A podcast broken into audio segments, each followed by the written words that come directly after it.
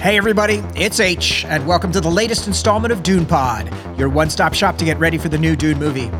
This week, I'm joined as always by my co-host Jason. Sean Connery really has to deliver some dialogue in the last act of this movie. Like he's got to like deliver T.S. Eliot, Nietzsche.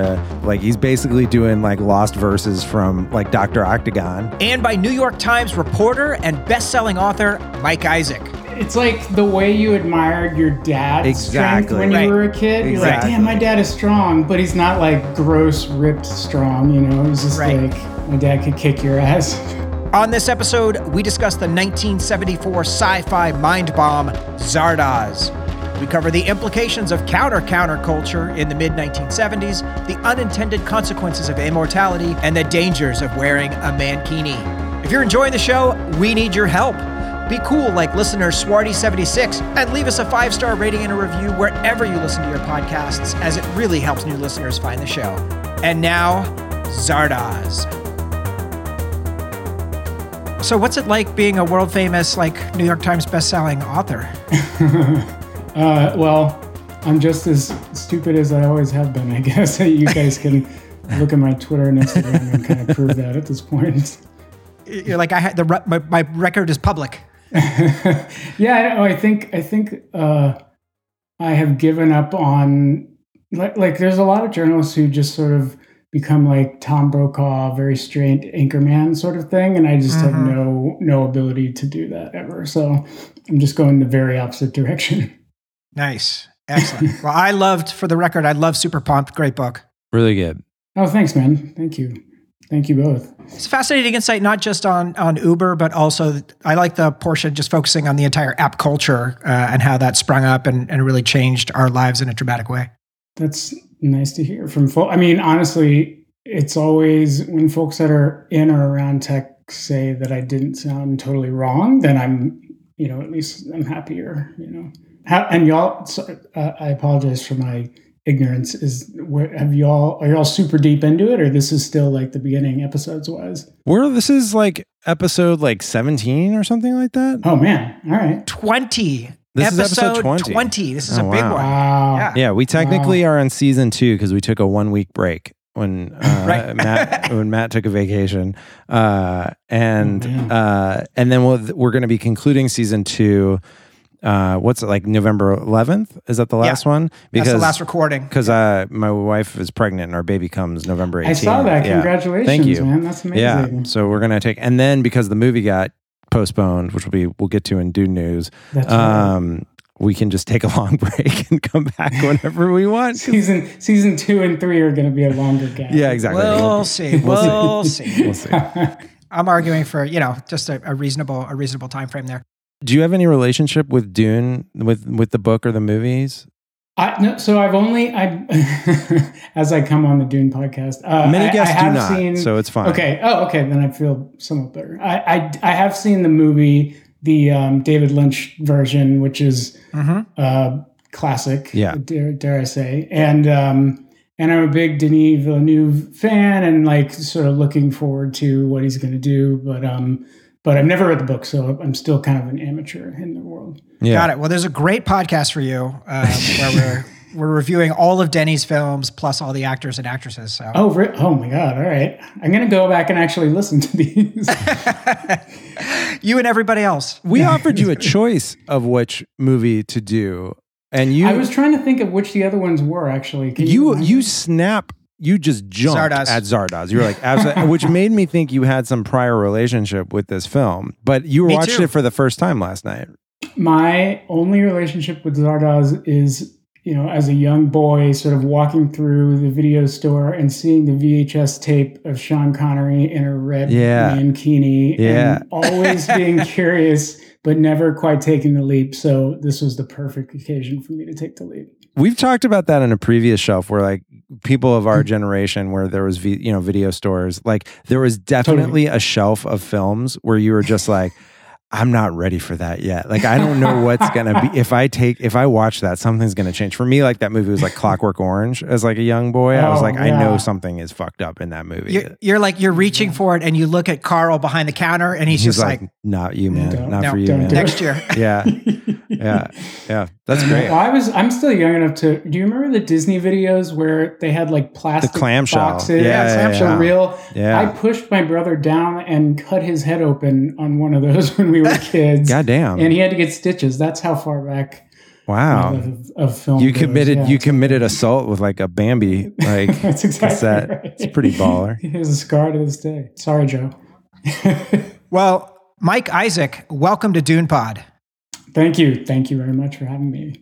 Yeah, we're really we're really excited to have you here. And and as we've as we've discussed, we're we're doing uh, 1974's Zardoz, starring Sean Connery uh, in a mankini or loincloth, um, as you like, or male diaper. Um, uh, but it also stars a young Charlotte Rampling, who in Denny's Dune 2021 plays the Reverend Mother Helen Gaius Mohiam, as featured in the trailer uh, administering the Gom Jabbar. It's all starting to connect for me at this Yeah. point. Yeah, there's a method to the madness.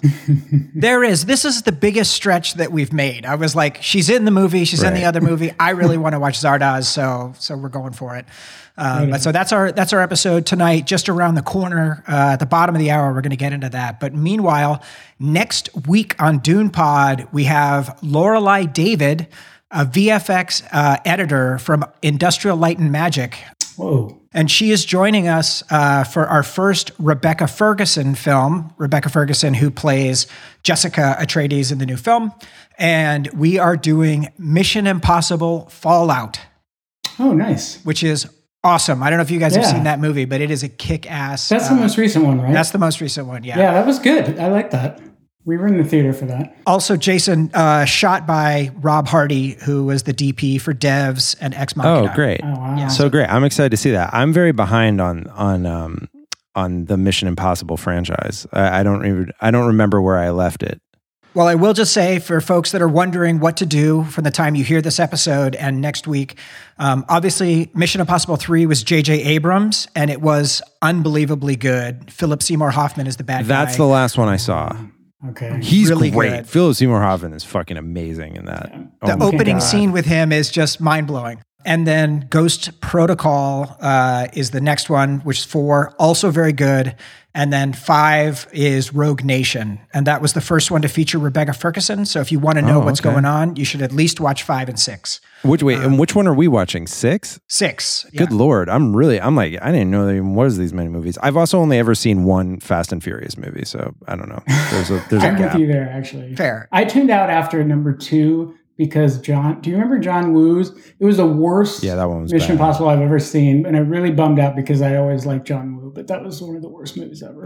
All right, all right, Mike, Mike, I so in 99 or 2000 whenever that movie came out i snuck away from work i was at critical path at the time and i went and saw it in the afternoon and at the big finale Dougray Scott is the bad guy and when his his whole like plot is to blackmail these guys into giving them stock options so that they can make a fortune and i was like oh no what is happening? I forgot about that. Oh my god, bad it's too good. I remember Philip Seymour Hoffman in Mission Impossible Three is like the I'm gonna hurt her and then I'm gonna find you and I'll kill her and I'm gonna that that's Mm-hmm. Yeah. that whole speech, yep right? that that's the one Tory lists. Do you have a, a wife, girlfriend? It's up to you how this goes. Because you know what I'm going to do next? I'm going to find her. Whoever she is, I'm going to find her and I'm going to hurt her. Nice. Philip Seymour Hoffman lived in my building in when I lived in New York. He, was, he Wow. lived in No the he lived in the apartment above me. Yeah. That's a cool claim to fame. actually. Yeah. he's he's one of those that I'm super bummed out. Yeah. that, Oh that my God, passed yeah. away so early. He was just so good. Of Yeah. course. So, shall we get into Dune news? Would you like to know more? All right, Yeah. the first critical piece of Dune news is we have now confirmed that Warner Brothers and Legendary listen to Dune Pod. Yes, we are. We've got the influence. We've been talking for weeks about how Like, even though it would be sad, the responsible decision is to push the movie back because no one's going to the theater in two months. And if they release this movie the way they did Tenet, it's going to tank and then there will be no money for the sequel. And this movie only covers the first half of the book. So if they only cover the first half of the book and don't get the money to shoot the second half, it'll be very sad. So yes, protect the franchise at all cost. Delay, delay, delay. And they listened and I'm glad. I'm You're glad to have it's it's it's kind of a heady feeling to have that level of influence over the cinema industry, Mm. the movie business. I'm glad you got. Do you think they really were planning on just pushing ahead, or were they just like? They, it seems seemed I can't imagine. it, there were signs that they sort of had realized this wasn't. I think Tenet really was like the sign, like Really this doesn't work. And then Mulan basically showed Oh, that they can't do the like if there's the money doesn't work to like kind of do it in the like directive. Did it fail on on direct? It wasn't like a great. It wasn't a great movie. It wasn't well received, and it was the controversial. controversy. Yeah, but it didn't make the money either. So. Uh, I mean, we don't know, but like they couldn't have been happy about it if like it was like, oh, this is great. Like we made all this money off of Disney plus Totally. plus. totally. So one thing that is nice is the fact that they didn't just kick it back by two months or three months or five Yeah. months. They kicked it back by ten months. Um, so that was a really good move. Just like get it out of here. Yeah. Let's not worry about it. I don't want to talk about it on Dune Pod Yeah. for a long time. Yeah. Um, you know, hopefully by next good October, for you guys. We will be in good shape. Yeah. According to today's The Daily, Don McNeil's feeling very good about uh, about the spring of next of next year of there being vaccine. So I feel like I feel this is Oh. all I feel is all lining up. Nice. It's light at the end of the tunnel. Yeah. Excellent. All right, our next piece of Dune news is Rebecca Ferguson, who we were just discussing, and she was talking about reading Dune and comparing that to doing a crossword puzzle. yeah. She didn't I think Is that she a good thing? she didn't finish it, I think is what that meant. Oh. Yes. For me, it was very much a new world, which means I'm an open book, but an open book that will do research. Uh, she told Empire for their November 2020 issue. I love learning new things. When I eventually started reading the book, I found it so complex and difficult, I didn't finish it. It was like doing a crossword puzzle. What's in the middle of a stone? And I'm going, I don't know, a hard fucking material? Amazing. That's pretty awesome. Do you guys feel like you're doing a crossword puzzle when you're reading the books? No. No, I don't. I, I think like we sort of talked about this before. I think Dune has this reputation of being a very complicated book because it is hmm. in the tradition of hard science fiction, in which they, in which Herbert like introduces a bunch of concepts without explaining them. Um, but it, it's not as though there aren't answers. Like there are answers in the book. You don't need to like you know like go to Wikipedia, which didn't exist, but like you don't need to like you know Sure. go and do extracurricular research. Um, if you read the book, particularly the first one, it kind of is a self-contained thing, and you get where you're going. But it's dense. It's definitely dense and challenging. That's that's for sure. Um, Yeah. And it takes I mean, because like you know, from the first twenty pages, he's just introducing a bunch of like, what's a mentat, Mm. what's what's the Kwisatz Haderach, what's the CHOAM, what's the Landsraad. All these things are not defined, and there's no like kind of.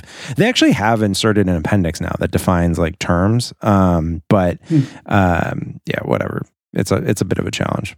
I feel like in Neuromancer, Gibson, I am, I'm Right. not super steeped in hard sci-fi, but like they give you enough context clues to just sort of put it together if you're, if Yeah. reading. It's know, the same- reading for closeness. It's the same thing. I would say like something like Snow Crash is like a lot harder because it's so Mm. like conceptually dense and like there's a lot of stuff in there that's like not plot, like you know fucking Sumerians. But like you know, it, like you know th- that's less that's less true in in Dune. All right. Now I'm not scared. I'm, you might get me to actually read the books. Now. I, I always recommend people read like the first like read until a worm shows up, and like if you're not into it, it's a when- good rule you- in life in general. yeah, if you're not into it by the time there's a worm, then just you know bail because it's not going to get any better. But like you know, yeah, Got it. Uh, well, I will give one last piece of Dune news, which is that our man Josh Brolin was on the Team Deakins podcast. So Roger Oh. Deakins, the best cinematographer in history, has an incredible podcast, and I, we've talked about it many times on this podcast. Um, but Josh told a great story about uh, that he was not a very popular actor um, when he was filming Planet Terror for Robert Rodriguez. And he said that he was considered at that time a TV guy or a guy who should have made it, uh, but it was past his time. And he happened to, through Robert Rodriguez, hang out with Sam Shepard, who said, This really great book came out yesterday. It's called No Country for Old Men by Cormac McCarthy, and the Coen brothers are going to make a movie out of it. Ah. And so Josh decides that he's going to try out for it, even though he's not invited. He has Robert Light and shoot a submission directed by Quentin Tarantino. Yeah. And they submitted that to the Coen brothers, and the Coen brothers responded with, "Who lit this? Because it looks really good." and they did not give him the job at that point. He had to go back and later worm his way into the final audition spot for the movie, and then he nailed it and got it. Oh my god! Wow. that's killer. That is good. So, Mike, Mike, we did No Country on this uh, on this pod. Uh, A while Oh, ago, it's just a one of great. It's one of our favorite movies, Oh, and yeah. uh, and Josh Brolin in Dune uh, as Gurney is just a dream. No, I, I I'll go back and listen to that one for sure. It's a favorite of mine, movie wise, and a very good book as well. Yes, yes. God, I'm so excited right now. I'm so excited. We're gonna. Start. Any other Dune news? No, we got to get to it, man. We I can't wait any longer. I'm so excited to talk about Zardoz. All right, let's get into it.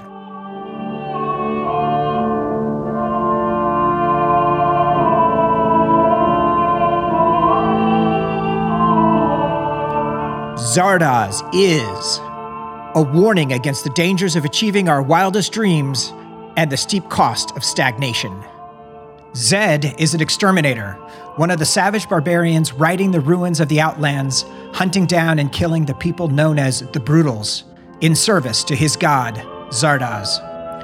When Zed infiltrates the Vortex, home to the seemingly evolved and refined Eternals, a people who have conquered death and achieved immortality, he is drawn into a vicious power struggle.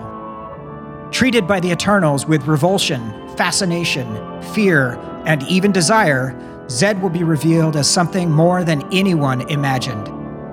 In his quest for revenge, he will seize the mantle of Liberator and change the course of human history forever.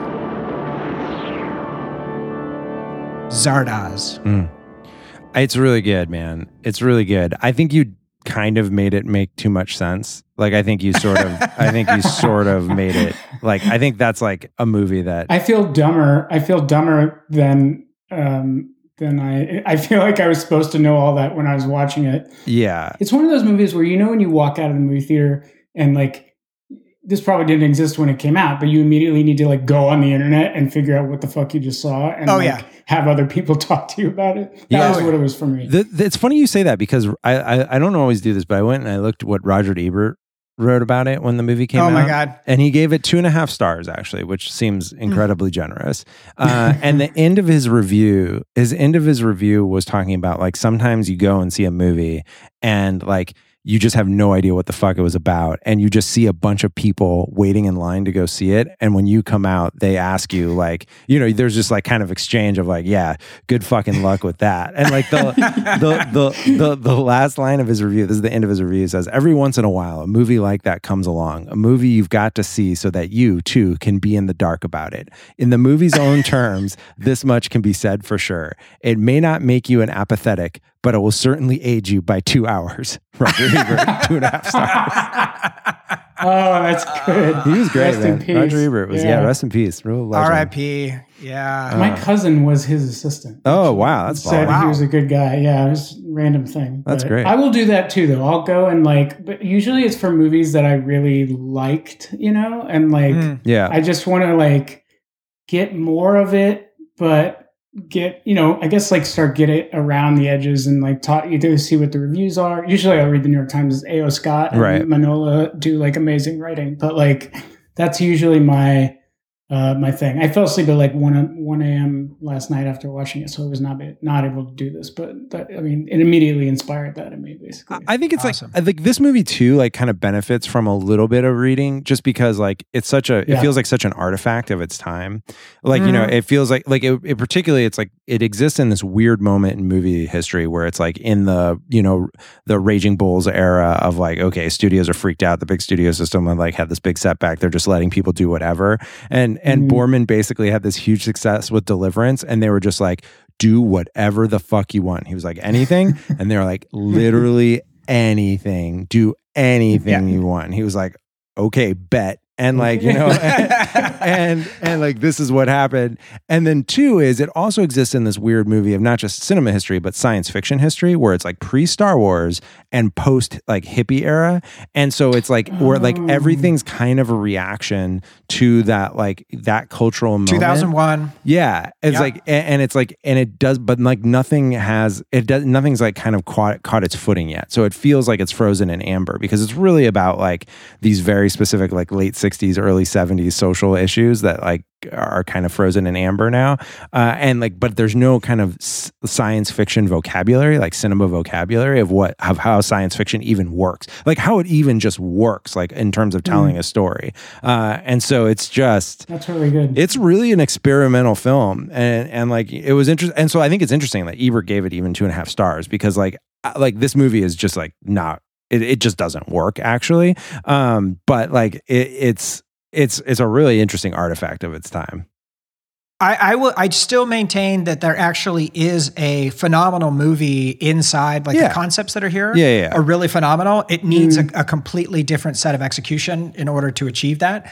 Um, but let us attempt to go to second level together. Uh, Let's do it. And and and talk talk through this movie and see if we can all if we can all get aligned here. Okay. So so first of all, the movie opens with this dweeb floating head.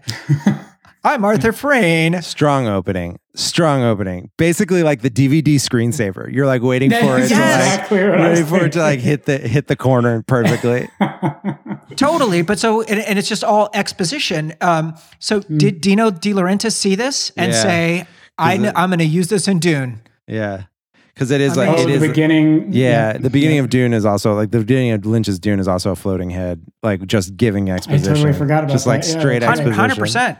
Yeah. But that was was that you guys tell me if I'm wrong. Was was that tacked on afterwards? yes. After in test Dune? screenings. Yeah, After no one knew it tests, and they were gonna like, "What the fuck happened?" And Yeah. so, Correct. And then Dino was the one who was like, "Go put that in there." Yeah, basically. yeah, All of that was added after Lynch sort of gave up the ghost with his five hour cut, and then Right. Dino went to work doing reshoots and then also adding that stuff in. And doing all that. Okay. that's got why the movie opens with three sets of exposition. The Dune movie opens with Right. like, it's like, look, like we're we're gonna try again. Like there's a house, there's a thing, there's a spice. Just keep it going. Yeah. Yeah, I it's it's terrible though. I mean, like this is I, it's it's again like Star Wars was just like we're gonna put some fucking words on the screen and they're gonna scroll Yeah, down. We're going to go. Like, and then Yeah. there's going to be a spaceship, and you guys can run with it from there. So, so I do like the element though that is like a play, right? So even the Yeah. fact that he has a beard drawn on his face, Yeah. um, instead of a real beard, and then he talks about, uh, you know, he's playing God or puppet master, but then he also acknowledges the fact that he has been invented. I am the puppet master. I manipulate many of the characters and events you will see, but I am invented too for your entertainment and amusement. And you, poor creatures, who conjured you out of the clay, is God in show business too. yeah, Oh yeah. Break the fourth wall ish sort of Yeah. thing. Totally. it is like it's a Um, very like a midsummer night dream kind of opening, Yes. right? It's like a, it's like you know like gentles your hands, like you know or whatever. Like, uh, yeah, Hundred love. percent. All right, so this was the part that stuck out to me when I first saw this film. So the next scene, uh, you know, we got the Chyron of this year, twenty two ninety three, and we have a giant floating stone head with everybody saying "Praise be to Zardoz," um, and then we have Zardoz speaks. The gun is good. The gun is good. The penis is evil. The I mean, just off That's where I was the just off the jump, you know where you're going. I mean, you're just like they're really setting the tone strong. Like penis is like the seventh word of spoken dialogue in the film. That's not the exposition, and it's to say Yeah. the penis is bad. Like it's it's a wild beginning. But also, Yeah. you forgot one critical thing, which is that there's also in addition to the head, there's the Zardoz logo, which is fucking Oh, right. metal as shit. Yes, like I. That is yeah. a metal ass logo. I would right. love like an oral history of whoever worked on the Zardoz, just the logo of like Mike what the- tattoo. yeah, I was yeah. gonna say, yeah, right here. Yeah. Right neck, neck tattoo next. Uh, So, so you have, uh, you know, the the the Zardoz head goes on about how the penis shoots seeds and makes new life to poison the earth with a plague of men, as once it was. but the gun shoots death and purifies the earth of the filth of brutals. Go forth and kill.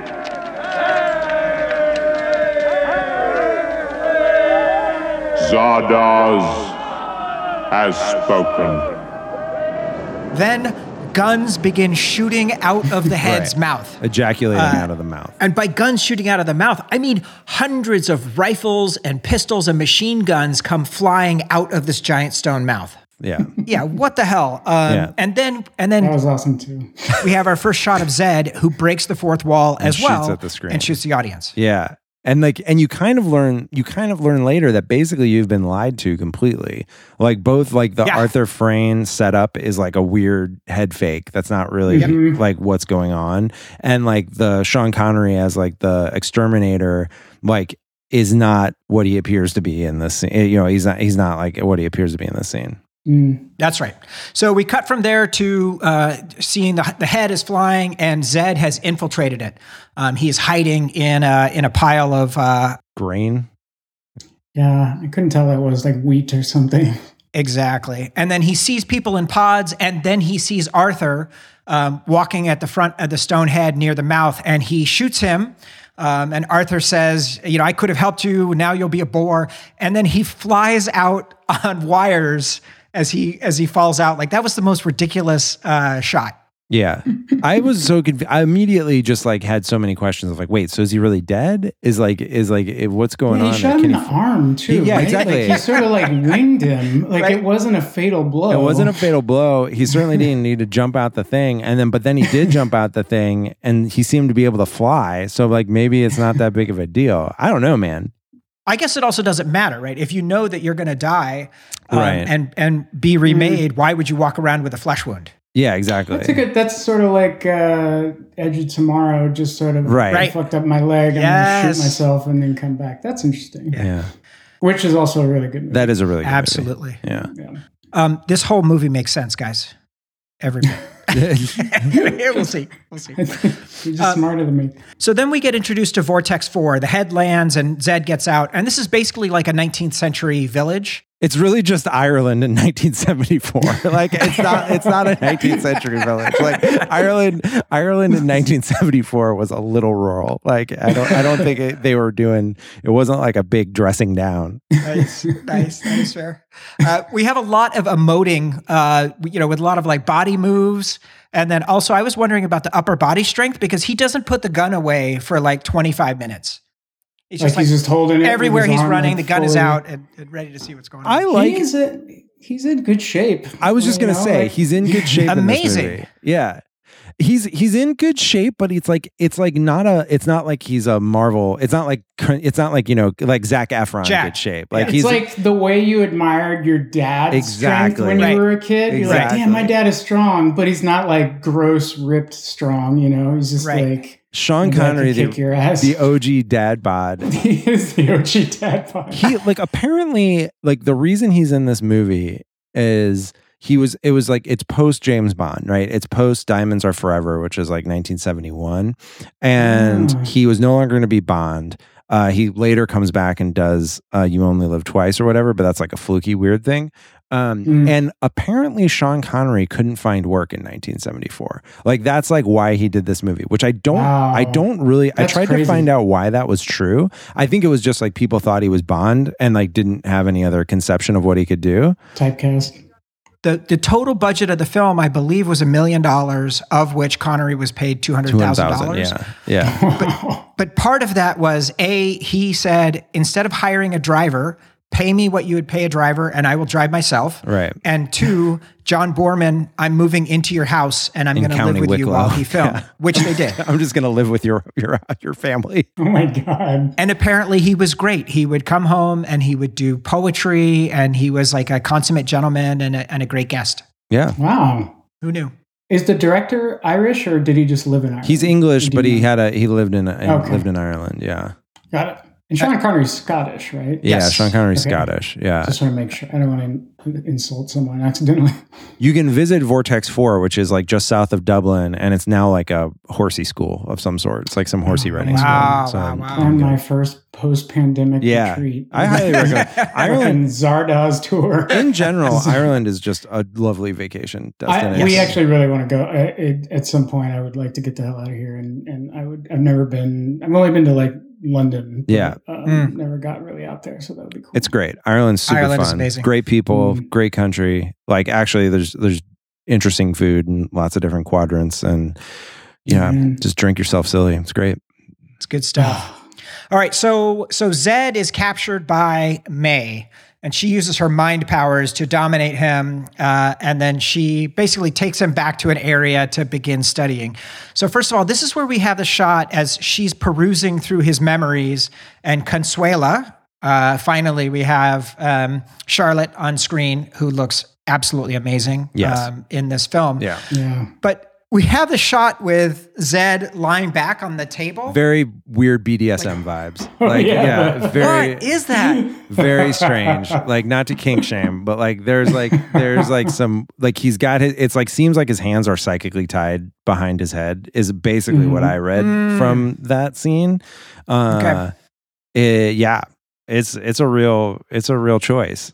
So at, at, at this point, like, do they sort of? I know there's like differing levels of how you know advanced Sean Connery is or not, but like, are in in the mind of um the two women who have captured him at, at this point do they think he's just sort of like an ignoramus brutal- who yeah. does yeah. Yeah. doesn't know shit right he's Right. just sort of like Yep. your job is to kill people on this planet and you know we are far more sophisticated with you so just you know we can do with you what we want Yeah, they view him like an animal, which is like why they keep him in a cage later. They're just like, oh, like this cool kind of like, and they view themselves as like a different species. They're like Homo, like what, like Eternus or something like that. Like it's on a chart Yeah. at some point. And Yep. like, Mm. oh, like we're not even the same species as this like ancient ancestors are. So it's like basically they came across like a Cro-Magnon man and are just like, oh wow, like what can he do? Is he super strong? Like you know, Mm.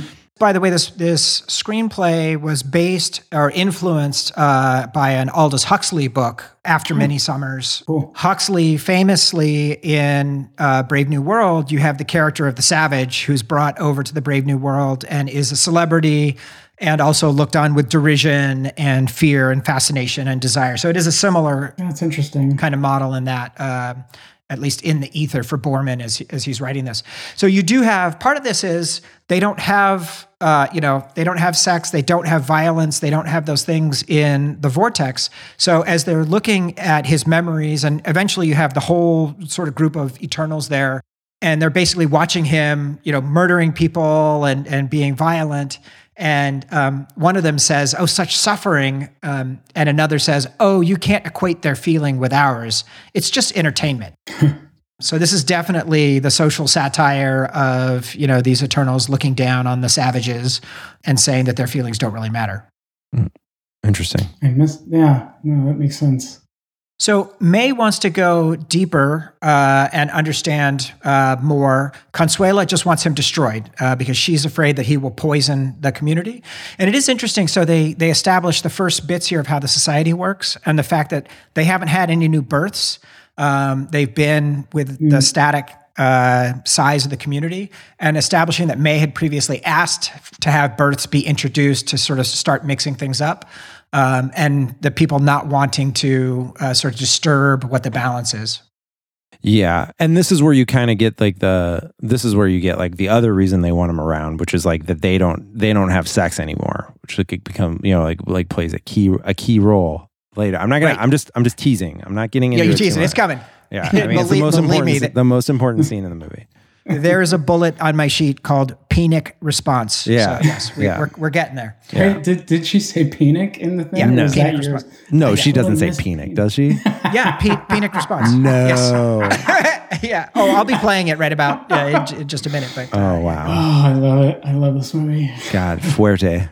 So he ends up going to work for Friend, who is one of the Eternals, and he takes him on. And he Yeah. basically says, first of all, he whips him and, and says, you know, tell me what happened to Arthur Frayn. He wants to know. But he also says that he was in Arthur's um, confidence.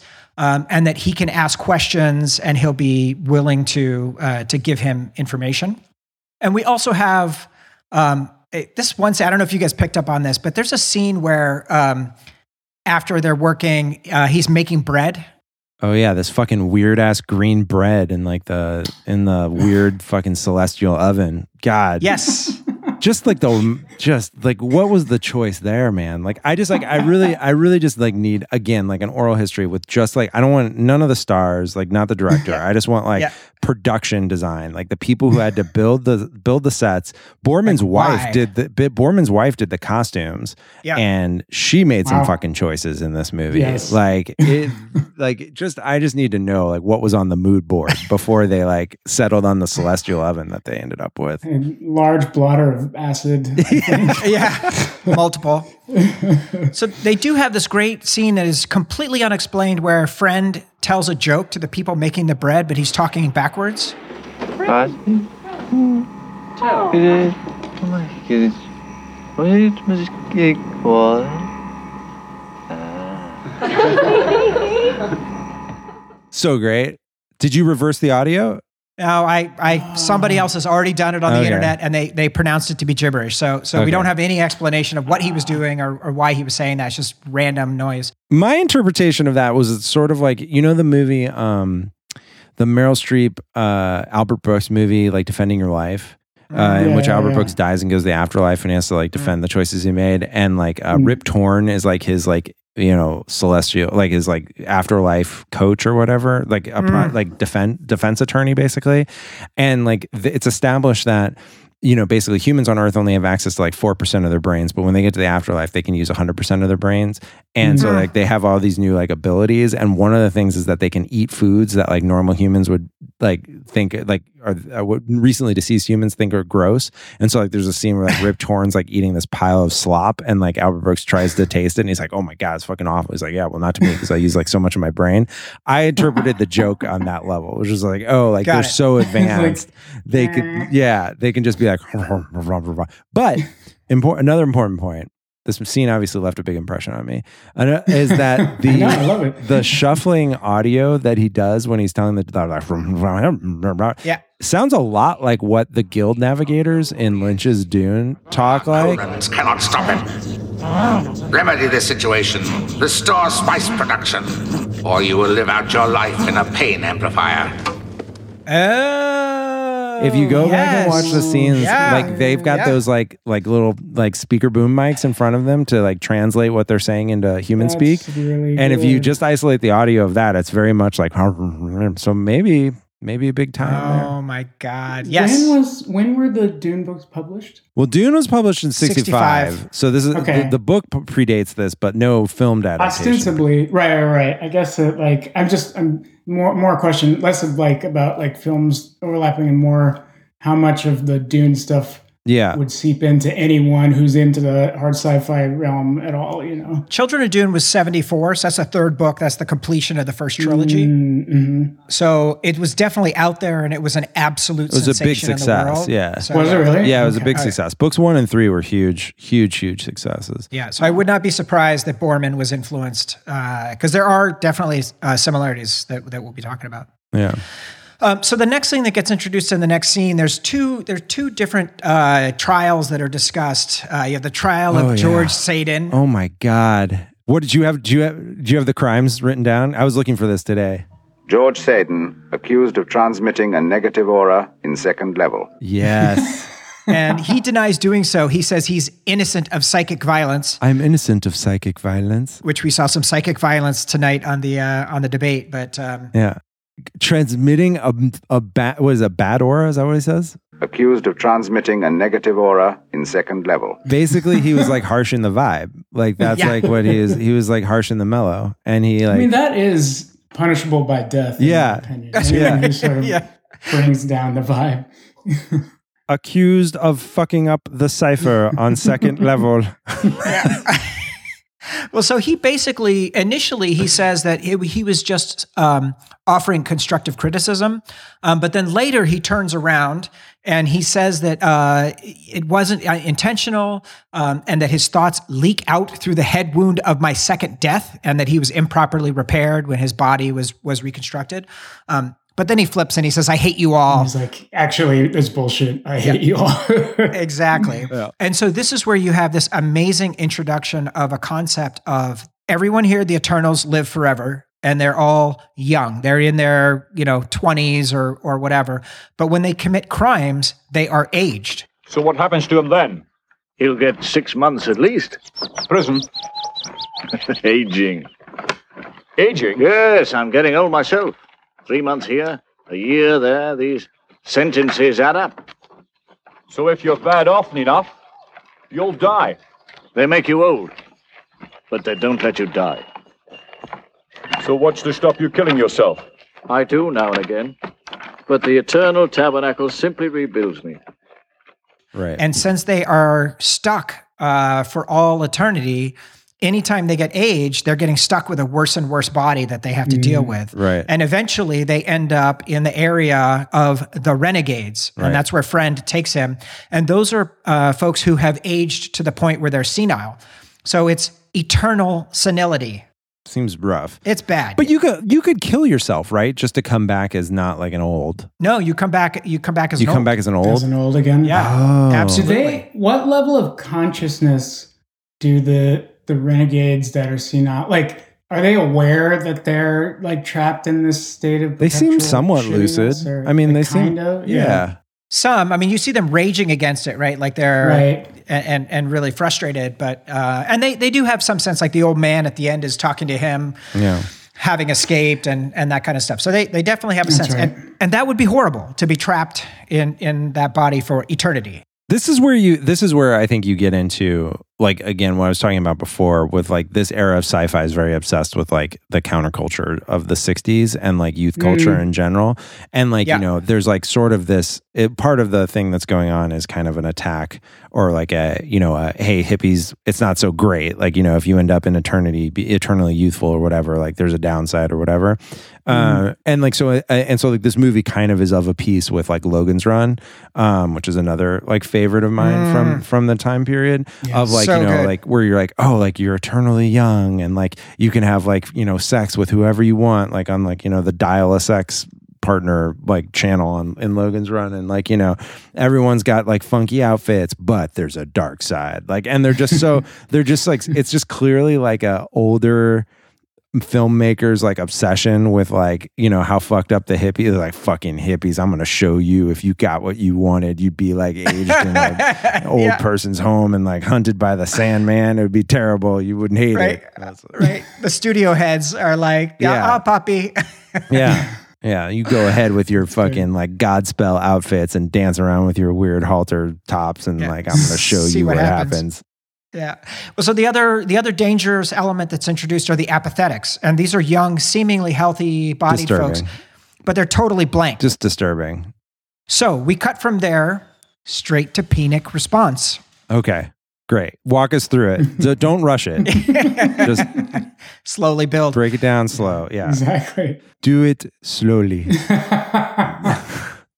Penic erection was one of the many unsolved evolutionary mysteries surrounding sexuality. Every society had an elaborate subculture devoted to erotic stimulation. It is established there. They've been doing a lot of study on how does uh, eroticism work and what is the uh, what is the contact, and they show the picture of uh, you know like a cartoon drawing of like a limp dick. But nobody could quite determine how this becomes this. And then and then an erect penis, and it's just like, okay, guys. Um, I love that like they- they're like a race of eternal super geniuses and they don't know how hard-ons work. Like that's like that's like where that's what this movie is is trying to establish in this scene. Maybe they're just all big nerds. That's what they're saying. That's what they're saying. say. No, they're saying that like there's so much in their head that they've lost like sort of the physical like reality of their bodies. Well, they literally can't get erect. So Right. that's that's what she establishes. Right. they- so they can't get it's a it's a super race that can't get it up. And Right. so hmm. essentially, they want to try and understand how it works for brutals because it's established that, that they certainly can. So now we have the stimulation video. This experiment will measure autoerotic stimulation of the cortex, leading to erection. Play.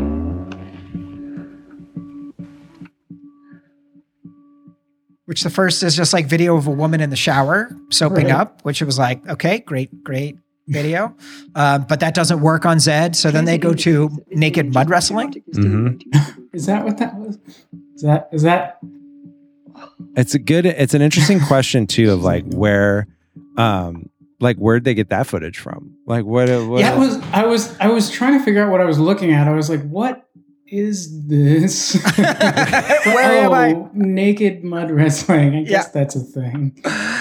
Uh, but that also doesn't work. And so Consuella's like trying to figure out what's happening. And then Sean, you know, like very impishly, he just starts share he starts staring at Consuela and the indicator of his interest on the screen just starts starts going Yeah. crazy and everybody's looking at him and he's like, "Mm." He's like, yeah, that's And- right. I'm gonna, Uh-huh. get a, I'm gonna get a hard on by looking at you and prove my point. I mean, it's a wild, it's a wild idea. Like that they, I mean, and like at this this point, the movie, I, I really think like you just can't take it seriously anymore. Like you're just like, okay, like they're they're they're off on an adventure Yeah. of some sort. They've got some kind of like you know crystal and Pornhub situation, and like I do love again the, the the production design, the set design of that room, like uh, Mm. where their their general meeting room, like their weird ass Mhm. romper the, room. The, the one where there are people stuck in the walls? Or are we talking Well, about no, that? Was that's crazy. good too. Uh, That's good too. Yeah. That's very much reminded me of the lobby of the Cosmopolitan Hotel in Las Vegas. Um, Yeah, but, yeah, yeah. uh, but like the the the one where this the the Phoenix scene takes place is in the red room with like the weird projection screen and like there's Okay. people in nets like in Yeah. like conical nets for no reason. Yeah, yeah. Just great, just great choices. Just everyone was making their best choices when they showed up that day. very weird. Very weird. So so we cut from penic response to may doing a second level assessment on zed. And this is where mm. she establishes that he is a mutant by analyzing his dna and she says he's second or third generation and then says that he is vastly superior to anyone there um, so he is not a savage who is less advanced. He's actually far more advanced than they are. And we know that Arthur uh, Freeman has been doing experiments. So we didn't, you know, the Eternals didn't know, and we didn't know the extent, but he has clearly been genetically engineering. Um, and Zed said that his parents were chosen to be able to breed. Not everybody gets to breed. Um, so it's established exactly what's happening here. mm-hmm. Mm-hmm. So we go from there to the downfall of Friend. Um, Consuella gets pissed because Friend is using Zed to help him do his chores. And interestingly, it's established that they're supposed to be egalitarian. They're all supposed to take their turns washing dishes and cleaning up and that kind of stuff. Um, and it becomes so dramatic that they hold a vote. Vote. Give your votes.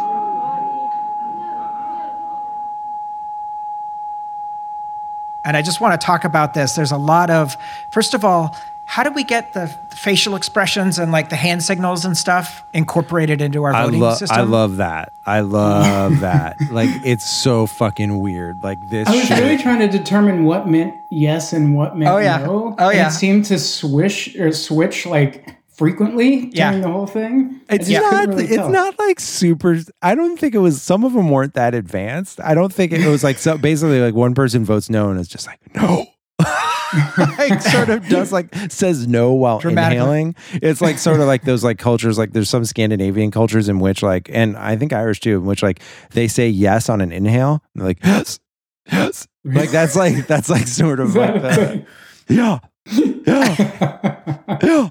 I'm gonna start doing that. So in the end, there's a lot of finger pointing. Um, friend, you know, they they attempt to take friend to second level to Friend doesn't want to go to second level. Don't take friend to says- fucking second level if he doesn't want to go. No! I will I will not go to second level with you. I will no. I what do we think? What does that mean? Like, because it's like we should meditate on this, right? It's like so. It's like they're Right. gonna have like some group meditative Mm. experience. which means they have to be aligned, right? They all have to be aligned and don't let out any negative auras. So it's the same thing that like the first guy, the first home George. George Satan, also gave Yeah. off that was- bad aura. Mm-hmm. Do we like Friend? That's the other thing. I Do we- like or- Friend. I mean, I think Do we? Go ahead. I think he's kind of a douche. I mean, like I wouldn't want to like I wouldn't want to like you know. Hang out with him. Fri friends definitely sent some questionable things to the group thread. Like you know, like Right. friend is like Right. you're, you can't Right. you can't really trust friend in like you know the long run. He's definitely gonna say some shit that he shouldn't have. That's gonna that's gonna show up the wrong way in the Slack channel. But like you know, I think in general, like he kind of had like sort of a fun. He had sort of a fun vibe, and he wasn't taking it too seriously, and everyone else was. So I Yeah. appreciate him for that. Yeah. Well, I will say on a rewatch, knowing what you know at the end of the movie, it changes the entire Yeah, the entire exactly. perception. of Friends on a different project. Does it now? I gotta. mm. you know, he refuses to go to second level. They decide to make him renegade and they blast him mentally. Um, at which point Zed takes off and he runs outside and he goes to the edge of Vortex 4 to the periphery shield, um, which is great as he's sort of rubbing his face against the shield. And like that was a cool practical effect of a piece of plastic or glass or whatever that is um, to be that barrier. But he also. Oh, yeah. Um, he also signals in a distance to some of his brutals that are out there. So this is the first time you have an inkling that there's a little more going on. There's a plan, plan, of some is- sort. Yeah, which is yeah, cool. yeah, yeah, yeah, exactly. That's right, because they're these dudes show up like just sort of like okay. And that, see, that's the other thing they sort of play with uh, throughout this movie is like the level of information the audience has, and and like you you think you're kind of on Zed's le- or at least I thought I was like kind of on Zed's level from the beginning, kind of understanding all of this, but right. like, there's stuff that he kept from us, there's stuff that he kept you know from so From was- himself? yeah, exactly. Yeah, totally. It, that that was I like that, even if it didn't quite work. If that makes sense, like you don't immediately pick up on all of it, but I still like that they were kind of going there. For me, I think that unfolding is almost the most important thing of the film. The fact, Mhm. the fact that it does sort of unfold in that way, um, even though the you know the the execution of the film is so kind of buffoonish, Yeah. that that aspect of it is really really well done in in my opinion. So Zed runs uh, to the renegades and he goes to find uh, Friend. And Friend says that uh, the human race has plagued this pretty planet for far too long. And Zed goes right back at him. You stink of despair. Fight back. Fight for death if that's what you want. Um, and this is where Friend introduces him to the concept of the tabernacle, which is the Alexa uh, crystal ring that everybody is wearing and talking to, and is the source of information and knowledge, um, and the immortality. And he is introduced to the founder, uh, who is the guy who created immortality in the first place and created the community. And he says that he needs to go to May. So Zed goes to see May, Mm. and then she begins to go through his memories. And to me, I love this scene because it's like an improv exercise. Every day I murder brutals until one day when I saw a face in a window. And so he goes into the library and someone is in the library who teaches him to read and he reads all the books. Right. I thought that was kind of cool. Just even the city, the fact that the other brutals wear like regular clothes, seemingly. Um, like they don't You give mean you mean the much people that they're hunted? The people that Yeah. are hunted. Yeah, yeah, yeah. There's some Okay, yeah, yeah. there's some story there that basically they hired um Irish travelers um to play all the um all of the like the people Oh, I think I read that. It was just like random extras that they really liked or whatever. Yeah. Or So, so like, yeah, the Irish travelers, are like, as Wikipedia defines it, a nomadic indigenous ethnic group whose members maintain a set of Hmm. traditions. They are predominantly English speaking. So, though many speak Shelta. Uh, so, anyway, they are, Whoa. although they are often Yeah. referred to it as gypsies, Irish travelers are not genetically related to the Romani gypsies. Anyway, so Hmm. they're an ethnic group within Ireland and they hired them uh, to play the like the folks being hunted because it was just like we need some folks who will like you know like one of these folks gets run over by, by a horse. Yeah. Like literally, the horse tramples his head, and they just Jesus keep Christ. shooting. They just keep it rolling. Looks good. print Looks. Oh wait, the, the gate was open. back to one. Put your head back down in the sand. Yeah. no, but I read that the, the director was like, "These are the best extras I've ever." I read that with." quote. I read that Oh quote. my yeah. God. They all showed up on time. Yeah. They liked the food. Like Yeah. this Wild A- shit. A plus would work with Irish travelers. Yeah. A plus plus would run over with a horse again. May is is probing his mind, right? And it's like this, you know, they're under a parachute uh, that's like lit with semi-transparent and stuff. And and as she's digging in, there's one book that he read that he can't say the name of, and she keeps probing and and going deeper. He's also describing, um, you know, killing Arthur, and also the fact that Zardoz had forced them to switch from killing brutals to growing wheat. And he was really offended by that. He wanted to be a killer, and they wanted him to grow wheat, which we learned earlier was to feed the apathetics um, who couldn't care for themselves. But we have the reveal the book that he was reading is nothing else other than The Wizard of Oz, Come on, Zardoz. Come on, man. That was a good reveal. I, I mean, I like that. I will say I had some. I had forgotten that that was Me the too. reality. uh, Me too. Having seen the movie like 20 years ago, so I was like, okay, Mm. all right, I forgot. You got me again. yeah. well, like that plus the like, you know, the meta layer. I mean, again, not super deep, but the fact of what the book is based on, and like just sort of like Totally. opening that curtain again, and you know, I I I, I thought it was cute. I guess I don't know if cute is the right word, but I liked the reveal. No, I I, think I, cute I is like the that. right word. Destroying your reality with with the Wizard of Oz is definitely cute. It's a big act of inference, though, from him, right? Like he goes from being illiterate to like understanding. Wait a minute, No, no, he's there's some clever wordplay here. Like when he realized it, he didn't realize that that piece until that moment. You think? It seemed like it. That's the way. That, I mean, that he read Yeah, the Wizard of take that. Oz. He gets that like he there's like a deception, and then like he's like, whoa, and like there's a deception here because Zardoz is like a contraction of the Wizard of Oz. Mm. Right. So, so back in uh, in the real world, uh, you know, May is very turned on by all the feelings that he has, and so the two of them start making out. And this is a this is like the sheet tunnel scene, right? This That's is like right. where she's like got him in his her sheet tent, Correct. The sheet parachute. the parachute Um, tent. Like it's like a like in preschool, like when you'd play like under the under Oh, the hell yeah. parachute. That Yeah, was the that was best the best. game. That was the best day. we Sit can do it inside? like once a month. Yeah. Yes, totally. We're once doing- a month. We got it once a year. know. I, I had. Oh, okay. You had it dialed. You got like parachute day dialed. We're doing uh, preschool interviews right now for our son, and that's my only question: is how You're often? like, "Where's is- the parachute?" How often is when parachute and how often? that's right. That's right. So, uh, so Consuella shows up and she puts a she puts a kibosh on that. Says that uh, May's going to be aged fifty years, and then we have the tug of war scene between Zed and Consuella, and this is amazing because they're Yeah. like they're doing tug of war, and then meanwhile she's like using her psychic powers on him. Right. So Connery's eye work in this scene, like Yeah. the kind of cross-eyed slash uh, pain, I thought was absolutely hilarious. He's. It's like she's hitting him with like um like gas or something like that. Like she's sort of just like subtly like pumping out like carbon monoxide or something because he's just kind of like whoa. whoa. And then he comes back around. Yeah, I don't know. I guess I don't That know. would that, that would be hard to like fake that fight. Like even like yeah, f- fighting in the movies, there's like those can be difficult to fake. But when you're like just pretending to take punches by like s- some woman glaring at you, that's like a tough. Mm. I don't know. I, I props to Sean Connery there. he does a much better job selling it than the other scene of psychic violence that we've seen where there's like two people doing like a flappy bird at each other like they're just like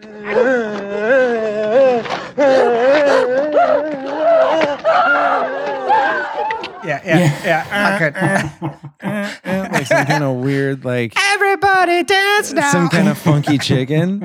Uh so he does a better job than those folks do. That was weird. This movie's No, just full of just so many fucking weird details. Like just like again like on the day i just don't like what was the direction there? Like you two are in a psychic fight. Okay what does that look like? It looks like eh, eh, eh, Obviously, it means flapping your wings. I do want to say if you want to see crazy uh, fights that don't make sense, check out Tenet, uh, which Oh, okay. has. Did you see it? Yeah, yeah, I did. I did. Oh, what? What? Sh- sh- should I see this? Yes. risk your and life to Definitely. go see it You should, de- you should definitely see it at the time of your choosing. Like, um, There's not uh, enough but New I- York Time reporters who have COVID already. like you need to go. yeah, seriously. Oh my god.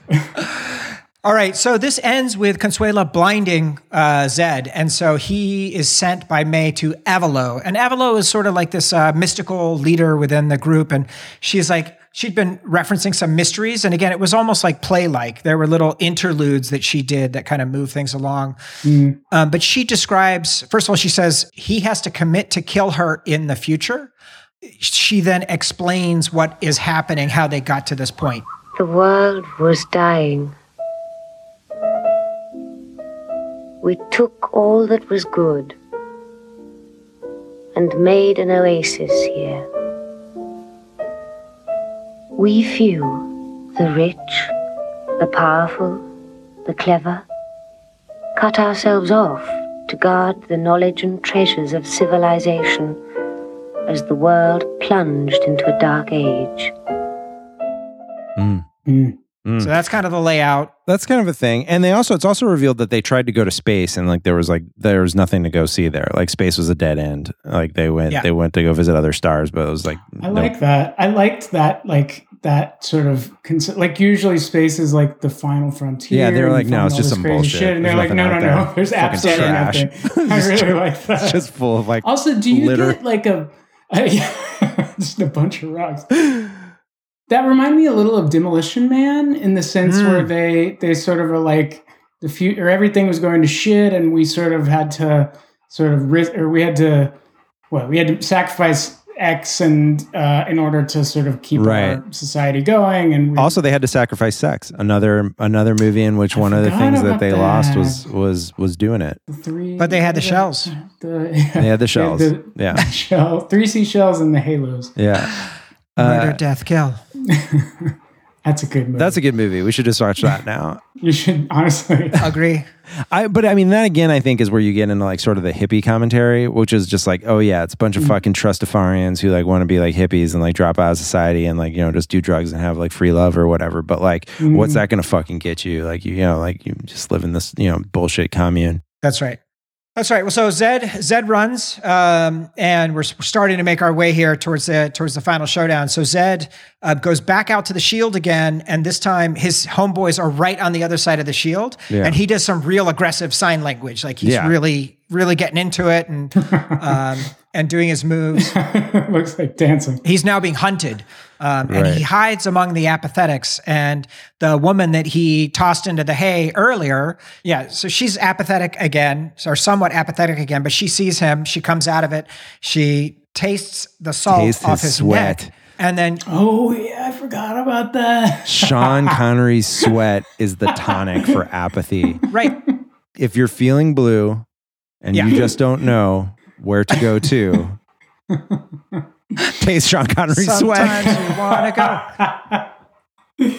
Uh, Well, so interestingly, honestly, it when tracked. she when she tests when she tastes it, you get the you get the you get the bell sound, which is associated with the tabernacle. And then as each of the other people tastes it, and then they start kissing to pass it back and forth. Each time you have that. So you have a sense that something from the tabernacle is being passed along through Zed. I didn't pick that. I didn't pick so that that's up. an interesting Yeah, wow, I think. that's I got that. I got that today. So as all of them are that making out, today. I, I, j- got those notes today. no, no, I watched it again today. Uh, But but so a- as uh, you, you do have this great scene as they're all making out, and the subtitles just say "moaning intensifies." Oh my god. Oh, I should have watched it with the subtitles. That's amazing. Oh, so that's kind of that's kind of like a Dune-ish type scene because that's like sort of like the scene. Yeah, that's like the Sietch. taking of the water of the life. Yeah, like and there's a scene in there's a scene in uh, in Dune where the Reverend Mother transmutes the water of life, and uh, there's basically what's described as an orgy, uh, and there's Nice. this shared consciousness uh, and where they all kind of taste of this liquid that's like like been modified by the the Reverend Mother. Mike, I can I can give you the direct reference in your brain. Zion rave. Zion. This is Zion. okay, You've I seen it. fully right Yeah, now. yeah. So that's like kind of what this is too. That's kind of what this is too. Is Zion rave, The sweat. So so Zed continues to be on the run now, and he goes to the Renegades to try and find friend.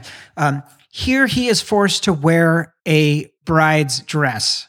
that's a wild. Again, Oh, I forgot about that. Too. was that in the That was crazy. he didn't want to do it it. wasn't even. Did he not? I can only imagine. yeah, Sean there was Connery there was being like he was like, not no, not thing." chill. I don't do that. I mean, it wasn't even like a. It was a pretty like frumpy frock too. It was Yeah, like very wasn't like sexy. I think it had like a collar, which is you know. But his I don't guns were his guns were huge. Like Yeah, they, they was were sort of definitely big in that. He was like, I don't want to wear it. And they were like, $200,000 says you do. Do you want to get paid? So he gets picked up by May, who says she can she can help him, and she offers if he will inseminate all of her followers. In exchange, they will touch teach him outside time because they don't Oh, have yeah. time. And so then you have this scene of them basically him sleeping with all of the women and like light projections onto their bodies and like the the room spinning around the camera and stuff. I got a real holy mountain vibe out of that. I was gonna say, I think Hell I, yeah. I think this is where it gets pretty Jodo esque. Uh, is like it, it just becomes very like lights and colors and not much, not much theory. That's right. I So- gotta rewatch that now. Oh man, I bought that uh, when we had we had uh, we did Jodorowsky's Dune with uh, Stephen Scarlata, who was the producer. I was gonna ask you, do I need to watch that movie? Oh God, yes. I've never seen it. That's Watch so the good. movie and then listen to the episode. Yeah, it's Okay. really good. All right, all right, all right. That's my weekend. So, uh, so we do have an important bit of exposition here, and that is where they establish that the tabernacle was created. Again, we met the founder earlier. Um, they erased the memory of the tabernacle so nobody could destroy it. And each of the Eternals has a crystal planted in their head that joins them with the tabernacle. And Avalow produces a huge crystal and says, Look into this. You will see lines running into the future. You will make insight jumps. When you can see into this crystal, then you will be ready. And he looks into it and he sees only my own perplexity. Knowledge is not enough. Um, so I thought that was I thought that was really cool, establishing more of like how the tech works, the tabernacle, and uh, and the transmission uh, of that.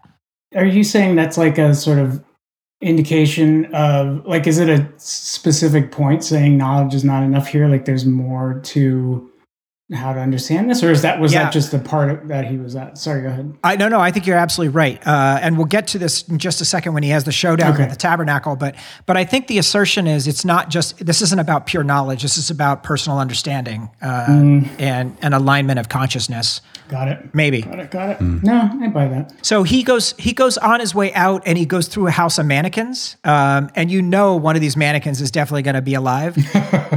I love that that was a total homage in Blade Runner to this. Oh yeah, I guess that's true. I don't. Right, do you think? You, do you think Ridley Scott was influenced by Zardoz? Hundred percent, Hundred percent.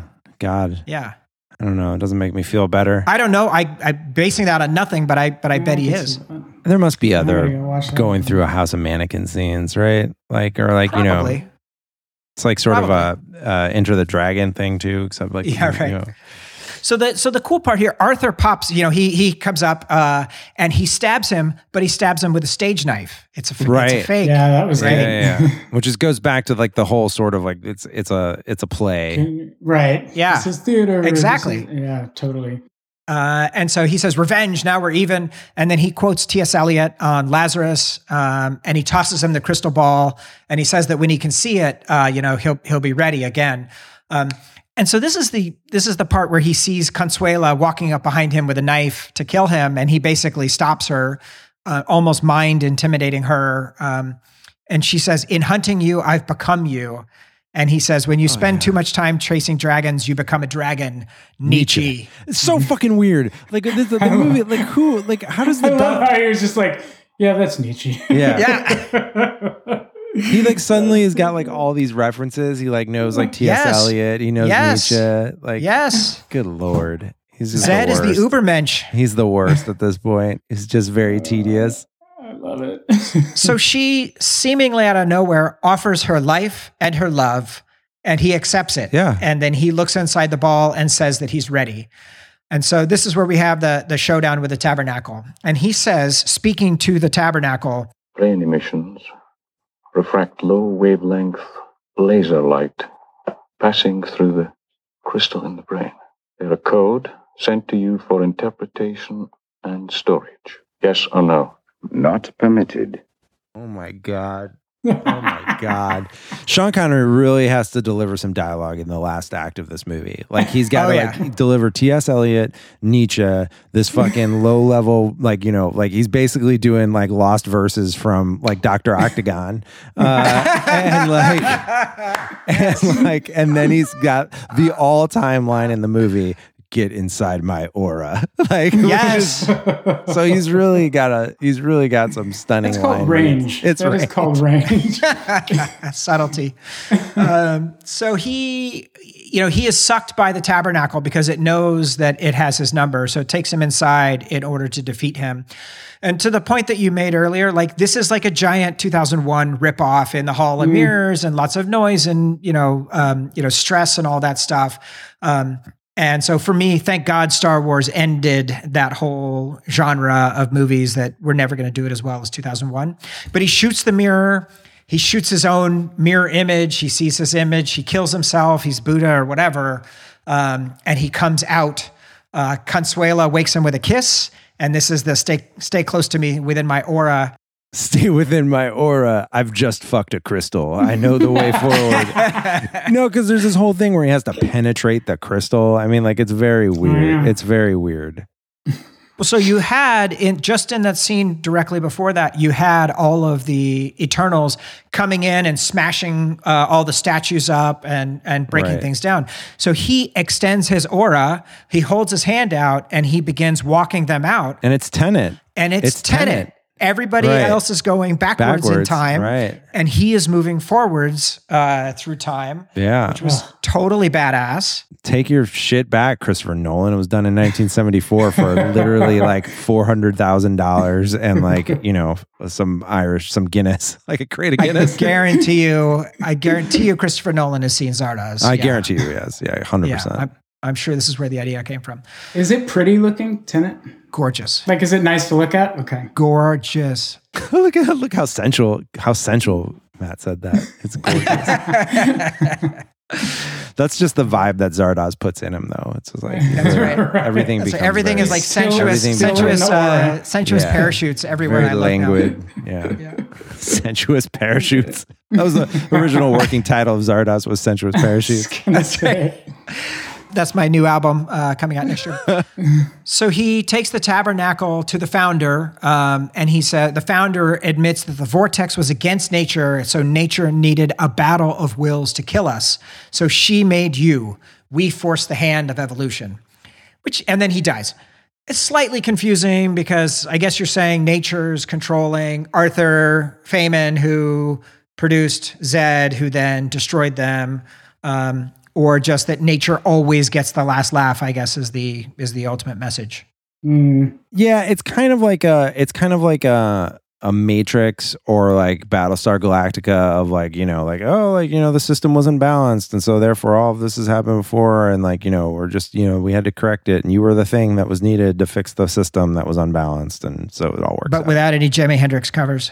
yeah, exactly. Thank God. Uh, yeah. Uh, so Zed gives May the crystal, and he says to take it out and ride through the wall. Um, and she just takes off with her with her followers. And then Arthur, basically Arthur saying, "Hey, it was I who gave you access to the stone. It was I. I bred you. I led you. And I have looked into the face of the force that put the idea in your mind. You're bred and led yourself. That's an own. That's a, that is an epic, an epic own. Yeah. I looked inside the wait. He says I looked inside the force that put the idea in your mind. yes, of breeding him." So nature.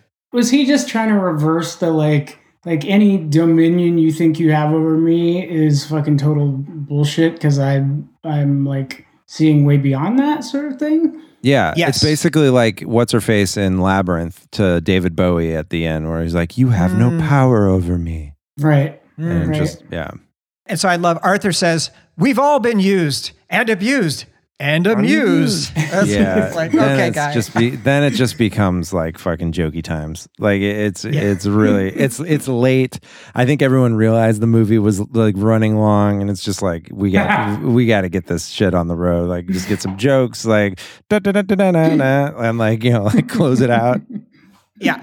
And so, so in the closeout, Avalow performs her final lamentation. She looks at Zed, who had promised to kill her, and he can't. He says, All past remnants of myself are gone. And she's shot anyway because the Brutals are here. And so now you have this incredible, you know, killing spree with the Brutals just shooting the hell out of everybody and slicing their throats and uh, and all of that. So it's a great, a great scene. And um, the music begins to really swell um, as that is happening, which which I liked a lot. Oh yeah, that was Beethoven's uh, Seventh. Seventh, seventh, yeah. seventh symphony. It's really Allegretto. good. It's great. Yeah, it's It really is. good. They they use that they use that pretty well. I have no idea what the end of the movie means. Again, it sort of like gave me Yeah. Battlestar. It sort of gave me Battlestar vibes, like where it's like it's just like oh these are like the first people and like you know they're like Adam and Eve and like their child is the first new human. I don't know, maybe. Right. Yeah, well- that was. I, I was waiting for you guys to understand that and help help me get it because I just didn't quite. Well, yeah. So, so, so everyone is killed except for Zed and Consuella who escape, and they go out and they go into a cave. And I guess it is, you know, as nature intended. Mm. You sit down in a spot, and you don't move until your kid goes to college, and then you die with your skeleton holding your spouse's skeleton hand in a seated position. That's how I'm gonna go out. That's love. It's better. It's better than dying in a fight at IKEA or something like that, which is like the other way to go out in a marriage. you raise you raise a good point. I, I mean, to me, that's almost. I guess it doesn't really matter, right? May's gone, so she's going to take her group. She's impregnated with Zed's business um, and all of her followers. So, like, they're going to go do human evolution off there, and Zed is maybe removing himself from that system and saying, you know, for me, I don't know, love is enough. Love and my family is enough. I don't yeah, know. I'm starting a new life outside of these, this fucking bullshit Mm. inside my own aura. Uh, and he's not. Yeah, right. Like this is their their own little. They exist in that world and not in some sort of. I mean, the other the other pre let's say pre cave life for Zed was just sort of being part of a either a system where you're like on the slave level or being oppressed, right? Or you're up at the top and like sort of pulling all the strings around this. So maybe that's him just sort of saying, I don't want to be part of any of this. No I'm just- hierarchy.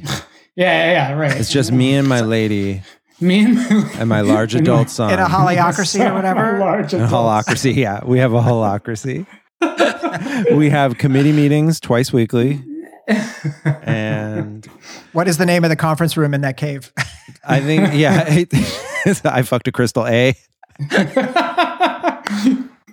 Uh, so great, man. I think they really just didn't know. I think they just realized that look, we're at about an hour and a half. We gotta like cut. We, like this movie's gotta end. just- Let's just no, I think you throw- raise a good point though, Mike. Like he could have said, "Listen, May, I'm the boss now. Let's go." Um, and I'm going to lead this new this new thing, but he Seemed does like- choose to take himself out of that and say, "You go do your thing. I've done my part." Hmm. I wonder what the sun. Yeah. What the, what becomes of the sun? I guess is the other question. But Yeah. Do they establish? Do you think like why uh, Consuella comes back to him? You mean Hmm. the first time when she comes and Yeah. uh, when, when Yeah. and confesses her love for him or whatever? Yeah. What is that No. based on? Nothing, right? Just like animal like- magnets, just like Sean Connery's Right. like hirsute appearance. right. God, we didn't even talk about body hair in this. we film. were that was uh, like last week. We promised we were going to talk about body hair quite a bit and like how, how what a solid Sean Connery does for those of us of the hairier variety of dude, uh, which we we we said that it was good that you are a guest because we It's pretty well established yeah that everyone. you're a here furry is- gentleman. That's right. Are you going mankini for Halloween? Yeah, you're a furry You know, gentleman. Lay it out here first. Uh, I don't know. I, you know what? I mean, I'm not going to rule it out. Actually, Yeah, don't rule it out. Do your next TV hit just like in that outfit. oh my god, CNBC in like a leather Yeah. red mankini. And now with a reaction to Uber's latest about- earnings is wait a minute. What is that? Is, uh, we need to. We need take to cut. Off the air. yeah. It's a pan it's it's a pandemic, but it's not that bad. right. Oh yeah, I know. I think it was great. Uh, I am not going as that either. It did. It did give me. I aspire to be in that shape. I feel like I could get to Mm. that level of of physique. Like it's not like unobtainable. Like you just have to. I just have to try a little harder. That was no, that was that's I think that gives uh gives hope to the, the potential dad bods of us Exactly. out there, you know. Yeah. Because he's drink. He's drinking too every night. Clearly, like Sean Connery. Yeah. He's that's not like a sober body. Like he's like he's clearly like whatever is in the Boorman cupboards. He's helping himself to. He's- and it's just like shepherd's pie and a pint of Guinness every night. You can do oh that. Oh God, I mean, want that life. I want that life too. Let's go to County amazing. Wicklow. Let's go to County Wicklow and do a reshoot. Reading poetry. Yeah. Seriously, Jesus. Get inside my aura. I'm not fucking any crystals. No, I'm not fucking crystals. for sure. Well, Principled stance. Mike, final thoughts on Zardoz? Anything we missed, or any any other reflections you have? What's your what's your overall uh, rating on on on this film?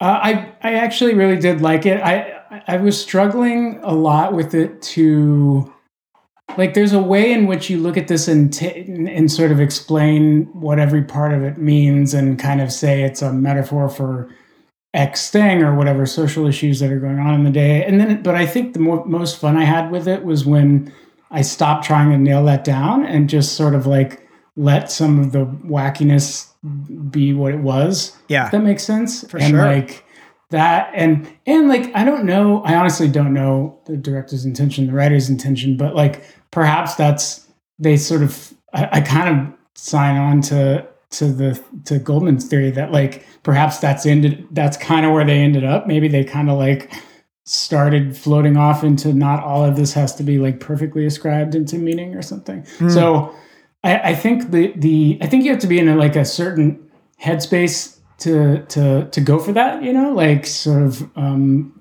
crack open the the brownies or something before we Mhm. start watching. But it was definitely it was def I, did, I I liked it. I, I honestly I would recommend it.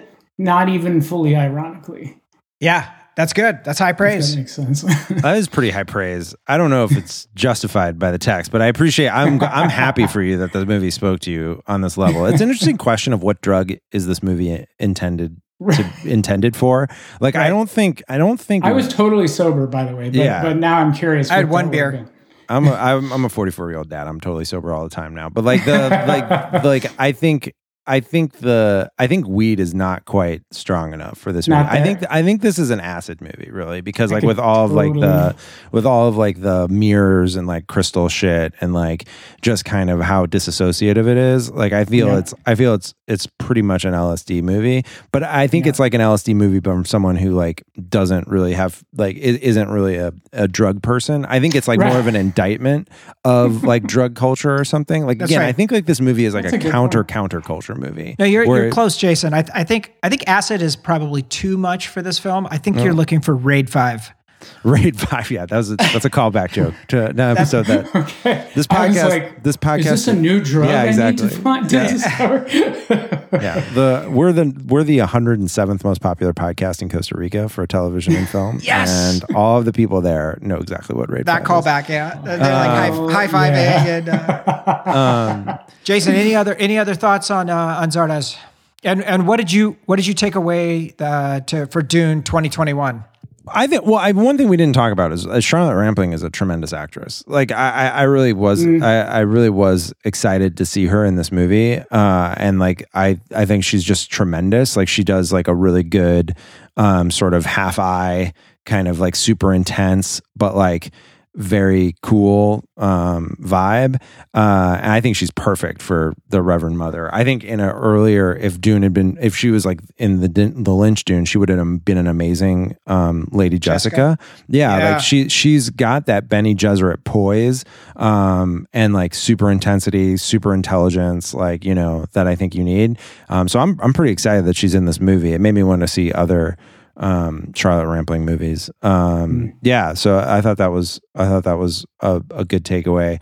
Um I think it's good I think also I was thinking a lot just about like sort of the evolution of science fiction where if you put 2001 out of it because that's like such a very specific that's like my favorite movie and like it's such a specific triumph uh and that like it, this exists in this weird pocket of sci-fi before the vocabulary of sci-fi existed, and then we've sort of been Mhm. operating in that same vocabulary of sci-fi for a very long time since. And it'll be interesting. And and Villeneuve in Arrival and Blade Runner sort of is establishing a new language for science fiction that's like not entirely ungrounded like this, but like is um, less. Uh, it, it's more, you know, it's more sparse. It's more, uh, it- it's it's more, you know, monochromatic in a lot of ways, uh, and it's less like flashy laser stuff. And so it makes me excited for like there to be a new science fiction uh, language that maybe Visual we can tap into for like a big Hmm. epic like Dune. So yeah. Yeah.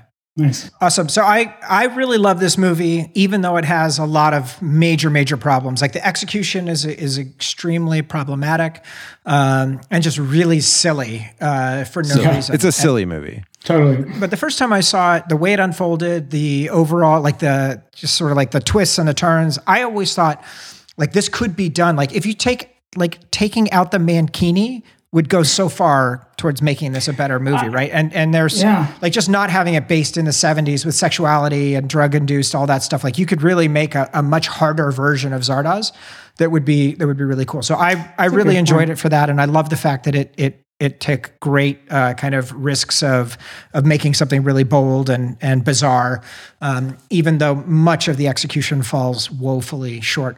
I will say. Boorman made this after failing to make um, Lord of the Rings. He Right. had the rights, Whoa. and he tried to make a much more adult uh, oriented version of Lord of the Rings with more sex and violence, and uh, that ended up not happening.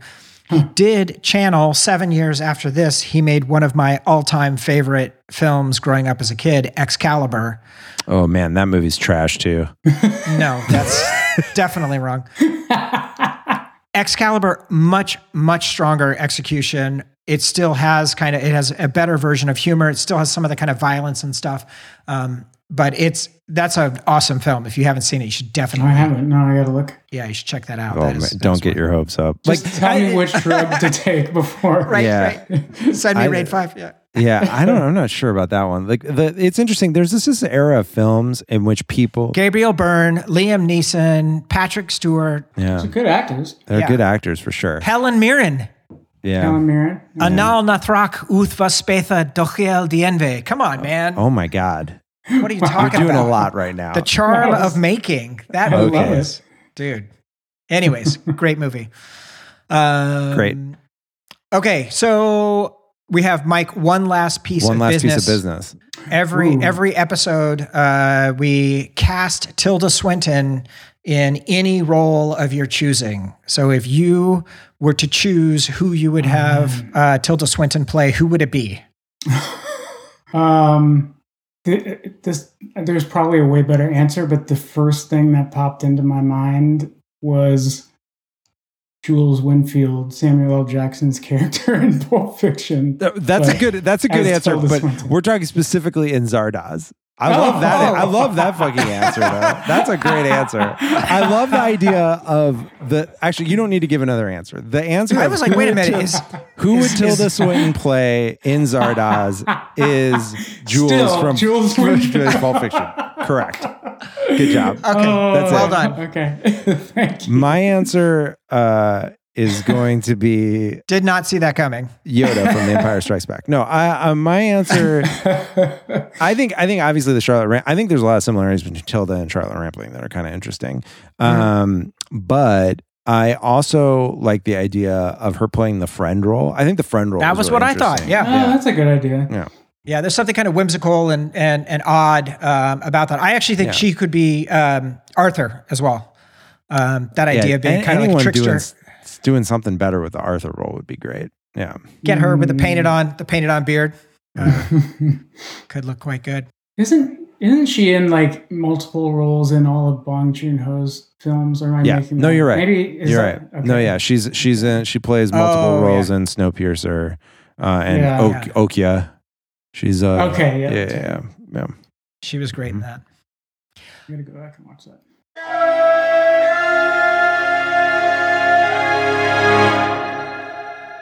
Okay, that brings us to letters. Oh, great. You can reach us letters at dunepod.com. You can just send us a regular old letter. You can record a voice memo and attach it and send it to letters at dunepod.com and we will play it. Or you can just call us and leave us a voicemail 415 534 5211. First email is from longtime listener, uh, multiple time writer, Bryce Kelly. Oh, great.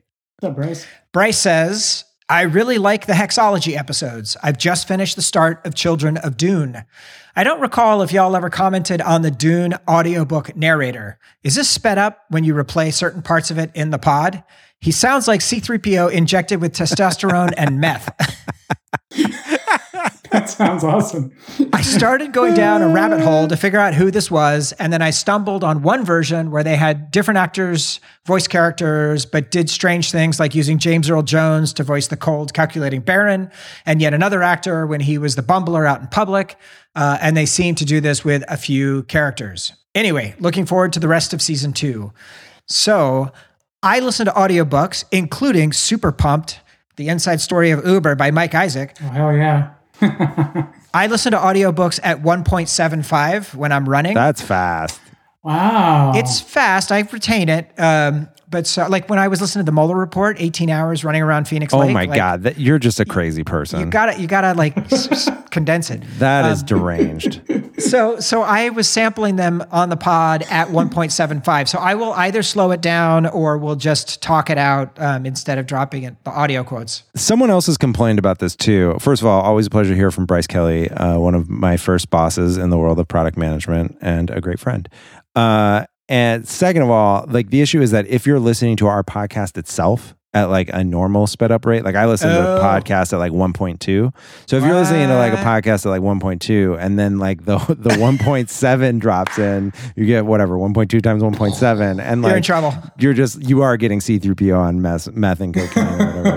Wait, Testosterone and meth. Yeah. Am I weird that I I listen to everything at At mm-hmm. one? 1.0? You're Yes. a writer, so you're like respectful of the source material, and you probably I think, like. I you have know- a. I, it, that's actually. I don't think you're that far off. Yeah. I think I like never really mess with it. I'm like one of those. I'm like Lynch, where he's like, I don't want you to be able to skip chapters in my DVD. Right, Like right. you have to watch it from the beginning. Yeah, I'm like I'm like a fucking savage. Like I just like I like read like every third sentence when I read stuff. I'm just like, what? Yeah, yeah, yeah. I got it, I got it. I And it. my problem is I can't I can't do audiobooks for anything but nonfiction. Like because like I don't get like any I don't get like the quality of the prose when I'm like listening to Mhm. when I'm listening to audiobooks. So Mm. uh, No, that that that I I'm right there with you. I think. So I will say uh, we have coming up towards the end of season two. We have Cal Henderson, CTO of Slack.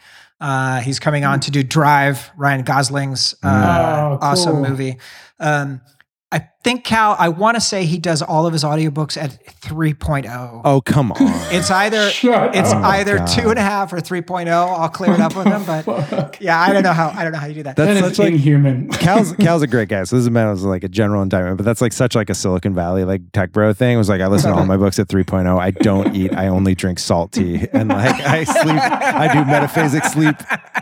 I am at level two all the time. I'm all, I just live in level. Level two is for noobs. So, so I will say for everyone who's considering listening to Dune on audiobook, they the audiobook versions are all actually very good. Um, they have most of them that are available on Audible. Um, they have in the first couple books a mix of narrators. The primary narrator is Simon Vance, and then they have other narrators that come up in like in unpredictable ways. How often they come up. Um, as the series goes through the six books, all the rest of the narrators fall away, and Simon Vance basically takes over the whole thing, and he's by far the best part of it. So it actually is a good a good way to check him out. So recommended. That's great. Nice. All right, our final letter is from Josh Wakamo, What's up, Josh? and he says, "Fan mail thoughts on Doctor Manhattan." Hi, Dune Pod. I've been really enjoying your various movie reviews and what they mean for the Dune movie. I know it's been talked about to death, but I was curious if you all had any opinions, hot takes on how Dr. Manhattan's omniscience was handled and depicted. Out of all pop media, his experience seems the most similar to Paul and Leto's. Keep up the good work, JW. Hmm. That's great. Thank you, Josh. What a great That's a question. good question. Are we talking about? uh Are we talking about Comic, um, movie, book? series. Yeah, right, right. Let's do the TV series because that's the most recent. Without spoilers. Oh man. I mean, I, I think it's interesting. Like, so one of the theories, one of the theories in Dune is that because Paul embraces his prescient powers, he basically loses touch with his humanity. It, it's ultimately his downfall. Is like that he Mm. fully runs with prescience. He ends up becoming trapped by time. Now. It's worth noting, of course, in Dune that there's many limits. His prescience is not the same as Dr. Manhattan's. Dr. Manhattan lives outside of time. Like he Mhm. experiences like time as a manifold in which like now is happening, you know, like now is happening simultaneously, Simultaneously. with what happened, you know, uh, 10 years ago and what's happening, you know, 10 years from now. Paul, the way that Herbert's described his prescience is it's basically like floating on an ocean and like occasionally the wave crests and you can see farther uh, uh, and then the wave recedes and you don't see as far. And there's many, uh, there's many conflicting or, um, you know, de- deconstructing influences that can cause the waves to like not allow you to see as far. In Dune Messiah, there's this concept of the Dune Tarot where people are basically using a tarot deck to like do their own fortune telling. And those like acts of mini prescience are messing up the whole program. And there are other prescient characters that Paul can't see their past of because they have their own kind of um, existence within the, the time wave. So it's a very different concept uh, than Dr. Manhattan's. But the similarity is that by embracing prescience, you lose, you sacrifice you, your humanity. It's like the thing that like allows you, that makes it impossible for you to really have human relationships because if you know that your lover is going to die, um, like you can't, you know, it's like, and and if you've already, in Dr. Manhattan's case, you've already experienced that character dying, Or yourself. yeah, or yourself, like Right. there's not, there's not the same urgency around any one given moment. Yeah, I think both of them ultimately reflect on the idea of once you have that pure prescience, whether it's manifold or straight line, the way that Paul has it, you don't actually have any more choice. It's similar to arrival. Um, what has happened is going to happen, and you don't really have you don't really have a way to change it, um, whether you see it coming or not. Yeah. Great question. That's really good. Joss, uh, please, you know, keep keep writing in. Um, we love hearing from you guys. We we definitely um, appreciate that. Mike, what do you want to plug? What do you got going on? What are you up to? Oh God! Give a shout out for Uh, Bruna or or, I- or something work related just- or she was in here. she was just in here. I was petting her as we were doing the pod. Uh, I don't know, man. I'm just. You guys got to tell. I'm trying to figure out what my next thing is. Should I write another book? Should I quit journalism and go into the woods and Yes. become a Go into the woods, Mike. Level, level two Super Saiyan. Yeah. Uh, should I? Uh, uh, no, I, but you know, I, things are good. I'm just like cranking away on Facebook coverage and um, much needed. and, Much needed. Yeah, it's a, it's a fun, crazy beat. Good article today, in fact. Thank you. Yeah. the whole the political ad stuff Yeah. constantly. Um, but I'll figure it out. I'm uh, in the meantime just I'm at the Times and you can see my stuff. And if you don't follow my insane Twitter, then you're welcome to it at Mike Isaac. Subscribe to the New York Times, for God's sake. You can Oh, say yeah, we can say should that. You should do that. Support support Mike and his colleagues. Mm-hmm. Trying to trying to Yeah. trying to do the the good fights. Uh, That's right. Yeah. Journalism is good. Journalism's good. Give it your dollars. Journalism is definitely good. Yeah, let's let's let's bring some level two uh, through journalism. Thank you for having me on, though. This was fun. I'm gonna go back and listen to your back catalog and then start geeking out on. You guys have good taste in films. That's the other thing. Like, not every podcast person does, but this is good. Well, why? I, so I had a couple of people this week say like, "Oh no, you're in trouble now. Like the podcast has to go for another year. You're never going to make it." Oh, We got plenty of shit. Don't worry.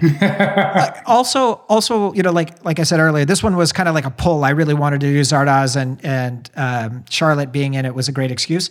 I had a a moment. I woke up the other morning and I bolted upright, and I thought. We can actually watch any movie we want. Like, if- Yeah. if, we decide it's relevant to you relative to Dune, or even not, we can do it.